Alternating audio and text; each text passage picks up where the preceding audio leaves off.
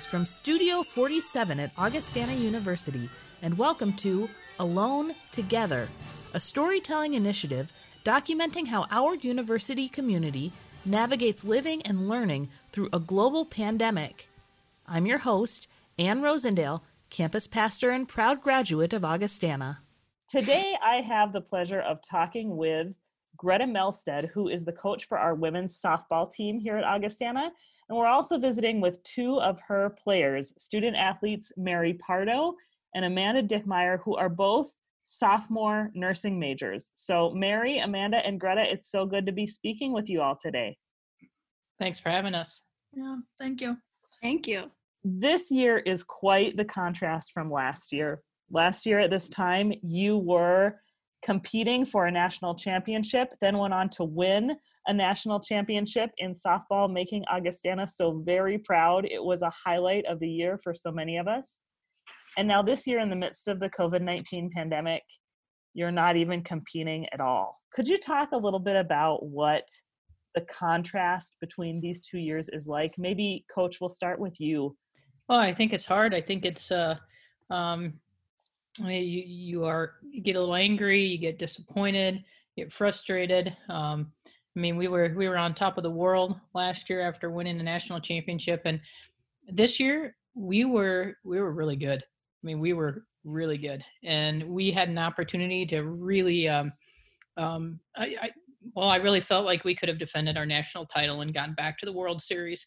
Um, so um, you're heartbroken for your athletes because we put in so much time and effort all year long all the hours in the in the weight room all the hours in the hitting building all the practices out at the Sanford fieldhouse and they're just getting to the good stuff um, the icing on the cake and and uh, um, so so i'm i'm sad for them that uh, they don't get to enjoy the the fruits of their labor. Mary and amanda what are you grieving the most this spring um I think one thing that I'm grieving the most is just the camaraderie in the team. It's really hard from to go from being with them, you know, pretty much all day every day to all of a sudden like the most we get is a Zoom meeting at 7 on Sundays and just not really knowing like where like how everyone's doing and like hanging out with them and all the great memories that we have. I'm really missing that this season. It just kind of sucks. What's really weird is we came from Florida. We were with them every single day. We were living in the same house with all 17 of us. And then we go home expecting to go back the next weekend, but now we're home and we don't get to see anybody at all. That's really weird. And um, seeing how good we actually were going to be. And so finish not being able to finish out the season is really unfortunate. So you're talking about being down in Florida around spring break before this COVID 19 really ramped up.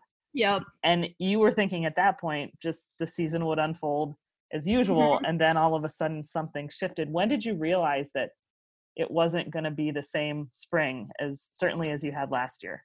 Well, we got off of the plane and all of the Twitter was blowing up with the NCAA just tweeting out everything was canceled but we didn't know what the NSIC was going to do yet. And then we were going to get our bags, and that's when the NSIC tweeted out their thing. And my heart immediately dropped. I was like, oh my gosh, our season is over. But Coach Chandler looked at me and goes, You have to have hope because they just said it, said it was suspended. And so I think all of us were just trying to hold on to that sense of hope until we did find out that it was canceled. Mm-hmm. Amanda, for you, how has this changed your daily routine, both as a student and as an athlete? Um, it's impacted drastically. I, I mean, we went from like me, Mary, and a couple of other teammates of us had to get up at like usually like six thirty every day, and we lifted at seven. Went to class from eight to nine. Had lunch. Like it was very structured and very. We go to this at this time, and now I set my alarm for eight. Maybe get out of bed at nine. Kind of do my homework in the morning. Then I'll work out in the afternoon. So it's just there's no like time structure. Like it's more of like I have an idea of where I want to be and what I want to do during certain times of the day, but nothing's to a T of when I should do things. So it's it's nice and it's not nice because like being student athletes, we're so like used to having our days planned out to a T. So getting used to that has been kind of interesting, but you know, it is it is what it is, I guess. Coach, can you talk a little bit about how your daily and weekly routines have changed?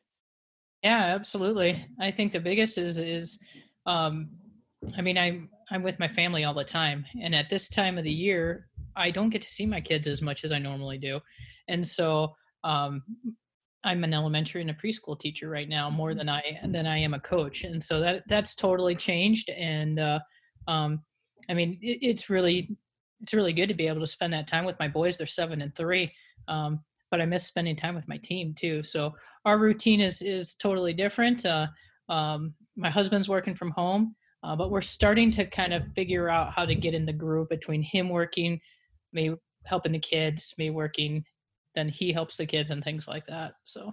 So you all talked about just missing being with your team. Has the team found ways to be together even as you are apart from one another? Um, um, on every Sunday we do meet as a team at seven o'clock, and we just kind of go over what's going well with us each week and what we're kind of struggling with or what we've been up to. And so that's really nice to be able to see everyone. And I think that we try our hardest to keep talking in our group chats because it is such a weird it's so weird not being able to see everybody constantly when you're going from seeing them every day to not seeing them at all. They also have lunch buddies who they're assigned to. That if they were on campus, that person is who they were supposed to be eating with um, at least once during the week and kind of spending a little time together. We've now just moved that to to being virtual, and um, we've also asked that that person is their accountability buddy, and that person helps them kind of stay on track for with school and things like that those are great practices to keep us as you said accountable and just feeling connected that we're not so isolated. Another thing i'm curious about especially for you all as athletes is how this has affected you physically. So in the midst of covid-19 gyms are closed and other places where you maybe would have gone to exercise and and even just the accountability again of having teammates to push you and to um, make sure that you are doing your workouts. So, what are you doing in lieu of all that? Well, thankfully, we have a really good strength coach, Andy Stocks, and he put together this whole body weight kind of circuit things that you can do with limited supplies and more just focused on like different body weight things and agility. He made us um, a sprint workout too. So, we're really lucky to have him because he keeps us in shape even when we can't go to the gym. And so if it's in your driveway or you know out in the cul-de-sac or wherever you go we can you can usually do whatever to stay in shape even if it isn't traditional. I'm curious for all of you what's a word of advice or encouragement that you might share with fellow teammates that might be listening or to other student athletes that are in the same boat as you feeling a little isolated lacking some of that motivation? What's a word that you would share? I think i would just say um, obviously this is unorthodox like nobody really knows what's going on. But one thing that i do i try to find something new or like a hobby or something that i haven't done. So like i don't really have time to bake but during this break i cracked open a cookbook and finally looked at some desserts. And so just trying to find little things that maybe you don't do all the time that now that we have the time to do them to try them out just because something new you know breaks up the day a little bit. It's kind of fun. I think i would say persevere. A total coach uh, phrase because especially these athletes i mean they they are put in challenging positions all the time in practice. They are worked hard. We push them both physically and mentally to the limit so that they can become champions and so that they can succeed after they graduate. Um, so i know it's in them. Um, i know that they can they can make it through this and, and make it through it uh, and succeed while they're doing it uh, because we see this day in and day out with with how they live their lives normally. Um, I think the hardest thing is is those relationships because that's what the athletes are so used to that camaraderie and that closeness and and that special bond that they have. But but I know that uh, deep within them they they each um, they've got the fire they've got they've got the motivation they can do it that's a great word to end on well thank you all for what you're doing for Augustana to stir our school spirit. We are sad not to witness another national championship this year, but we continue to root for you and be thankful for you as we're in it together. So great to talk with all of you today. Thank you. Thanks for having us. As we close out our podcast today, enjoy this musical offering from the Augustana community to center and inspire you. Until next time, stay safe, stay well, and keep washing those hands.